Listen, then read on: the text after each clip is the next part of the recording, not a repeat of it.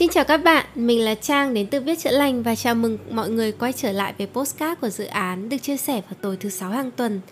Hôm nay thì mình sẽ nói về một chủ đề đấy là một cái cảm xúc tiêu cực.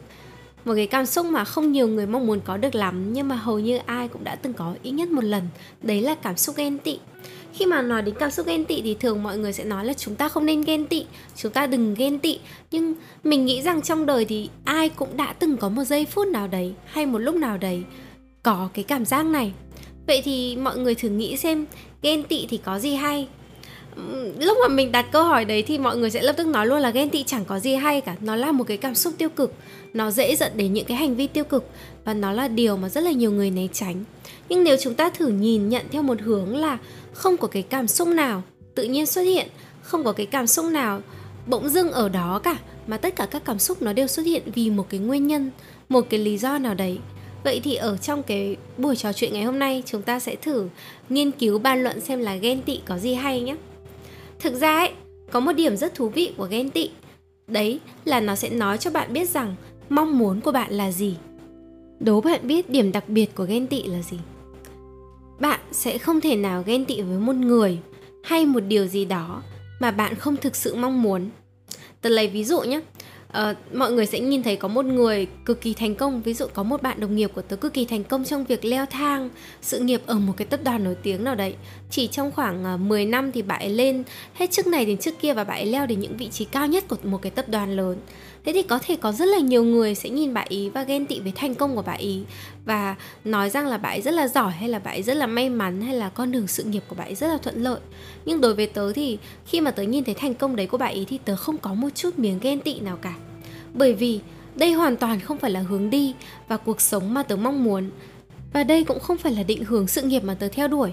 Cho nên mặc dù bà ấy có thể rất là thành công và có thể rất là nhiều đồng nghiệp khác của bà ấy cũng cùng đi theo con đường này cảm thấy ghen tị với thành công quá sớm hay là quá nhanh của bà ấy, thì tớ hoàn toàn không có cái cảm giác này. Mọi người sẽ nhận ra rằng ghen tị nó là một cái dấu hiệu, nó là một cái định hướng cực kỳ rõ ràng cho cuộc sống mà bạn mong muốn. Đặc biệt là nếu mà bạn không biết là bản thân mình cần gì hay là muốn gì hay là mình cũng không rõ là mình mình muốn uh, tương lai của mình như thế nào ấy. Thì bạn hãy thử lắng nghe xem điều gì và thứ gì là cái khiến cho bạn có một cái cảm giác hay một cái cảm xúc ghen tị nó nhói lên ở trong lòng. Đôi khi những cái mong muốn ấy nó có thể bị ngăn cản bởi nhiều lo lắng bởi nhiều nỗi sợ bởi cái việc mà chúng ta cứ tự so sánh mình với những người khác hay là bởi vì bản thân mình chưa có một sự tự tin nào đấy, hoặc rất là nhiều yếu tố khác? Tớ sẽ lấy thử một cái ví dụ nho nhỏ nhé. Ngày xưa thì tớ có một đứa bạn thân, chơi rất là thân, chung hồi đại học. Hồi đấy thì tớ đã dành dụng nửa năm trời thì cuối cùng mới có đủ tiền để mua một cái chiếc iphone mới.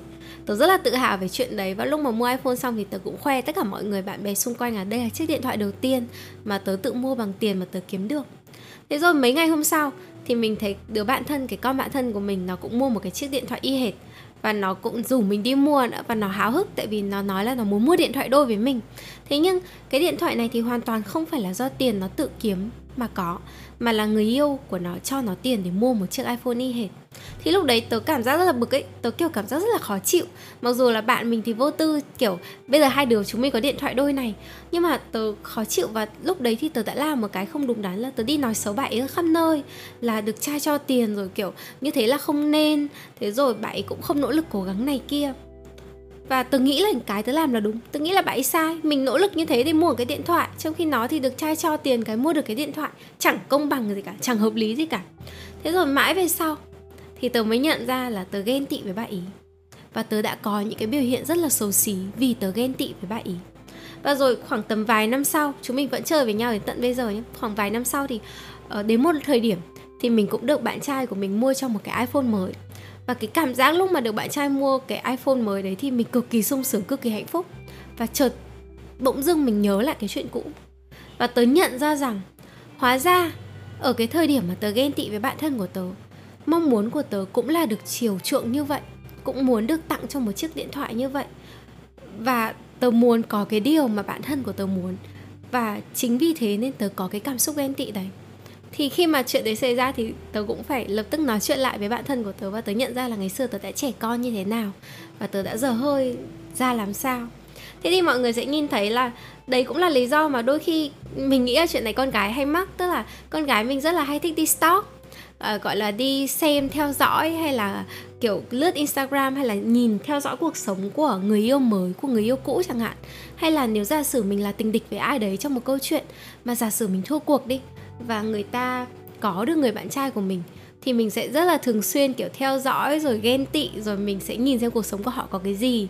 Mình sẽ, kiểu, chăm chăm soi từng cái story của họ một, xem xem cảm xúc ngày hôm nay của họ như thế nào và quan tâm, kiểu, nhất cử nhất động của họ và cái thói quen này nó theo mãi, tức là mình đã từng nghe có những cái bạn gái có những cái câu chuyện mà ba, bốn năm sau bạn ấy vẫn theo dõi và vẫn vẫn hàng ngày stalk cái cái cái bạn gái đấy, mặc dù là có thể lúc này cái cảm xúc của của mình với cả cái bạn trai kia không còn nữa.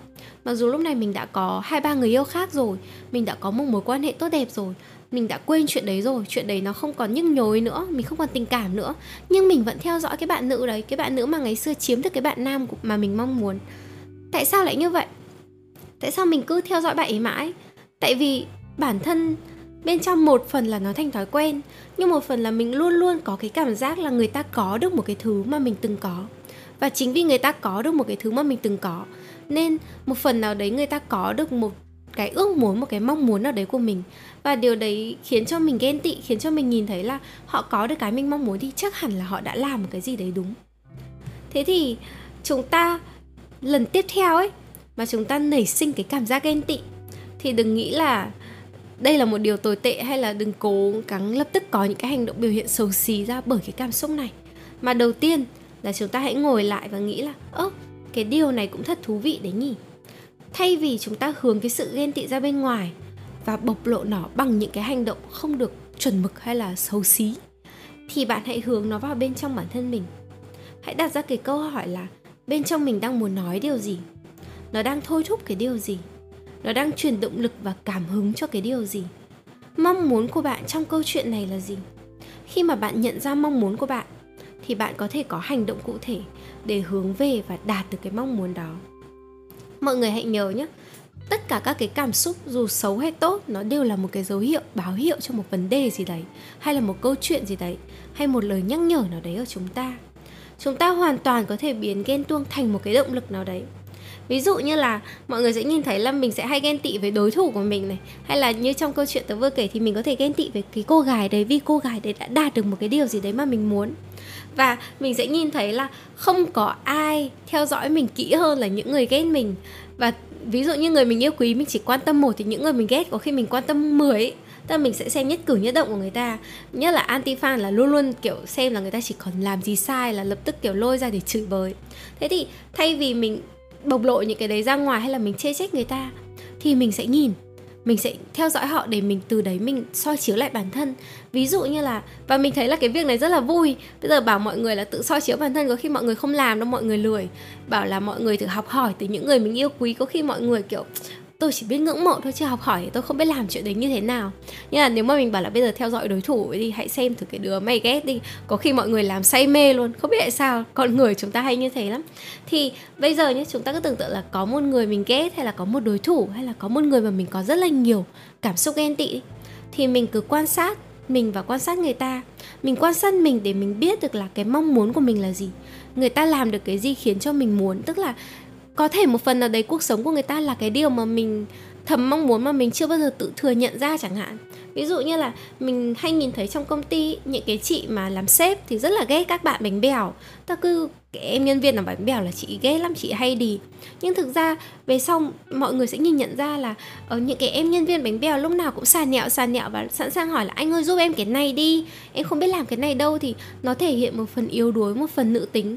Mà những người chị chị gái làm sếp ở trong công ty hay là những người chị lớn tuổi không dám thể hiện cái phần yếu đuối, cái phần mong manh, cái phần nữ tính đấy ra. Và họ nhìn thấy một người bộc lộ cái phần đấy một cách rất là tự nhiên, thậm chí là quá lố đi, họ có một phần nào đấy họ khó chịu vì bản thân họ một phần cũng muốn làm được cái điều đấy mà. Thì từ cái việc đấy chúng ta, đầu tiên là chúng ta nhìn ra được là ở trong chuyện này mình có mong muốn này. Ở hóa ra là mình có cái cảm xúc đấy. Mọi người hãy nhớ nhé, chúng ta chỉ khó chịu những thứ mà chúng ta để ý và chúng ta quan tâm và những thứ mà nó nói lên hay nó bộc lộ hay nó thể hiện một phần cái nhu cầu mong muốn của chúng ta thôi. Và nếu mà chúng ta thờ ơ với chuyện đấy, tức là chúng ta không có một vấn đề gì trong chuyện đấy cả thế nên cái cách rất là hay để đi tìm vấn đề của mình là nhìn xem mình khó chịu với cái gì. Từ đấy thì chúng ta sẽ nhìn ra vấn đề của chúng ta ở đó. Cái thứ hai là khi chúng ta quan sát một người mà chúng ta ghen tị, chúng ta hãy nhìn và cố gắng có một cái nhìn khách quan một chút. Nếu đôi khi người ta làm một cái gì đấy không tốt, không phải, thì thay vì lập tức lôi cái điểm đấy ra để chê trách, thì chúng ta có thể lấy đấy làm bài học của bản thân. Tức là tự mình biết là trong trường hợp đấy người ta làm điều đấy chưa phải mình có thể rút kinh nghiệm để làm được điều đấy tốt hơn. Bên cạnh đó, một người mà chúng ta ghen tị thì chắc chắn họ có một cái gì đấy hơn mình một tí rồi. Hơn mình có thể là ở điểm này, điểm kia, hoặc là may mắn. May mắn hơn mình cũng là một cái hơn mình. Thì chúng ta có thể quan sát được là những cái điểm mà đối thủ hay cái người mà chúng ta ghen tị đang làm cái đấy tốt.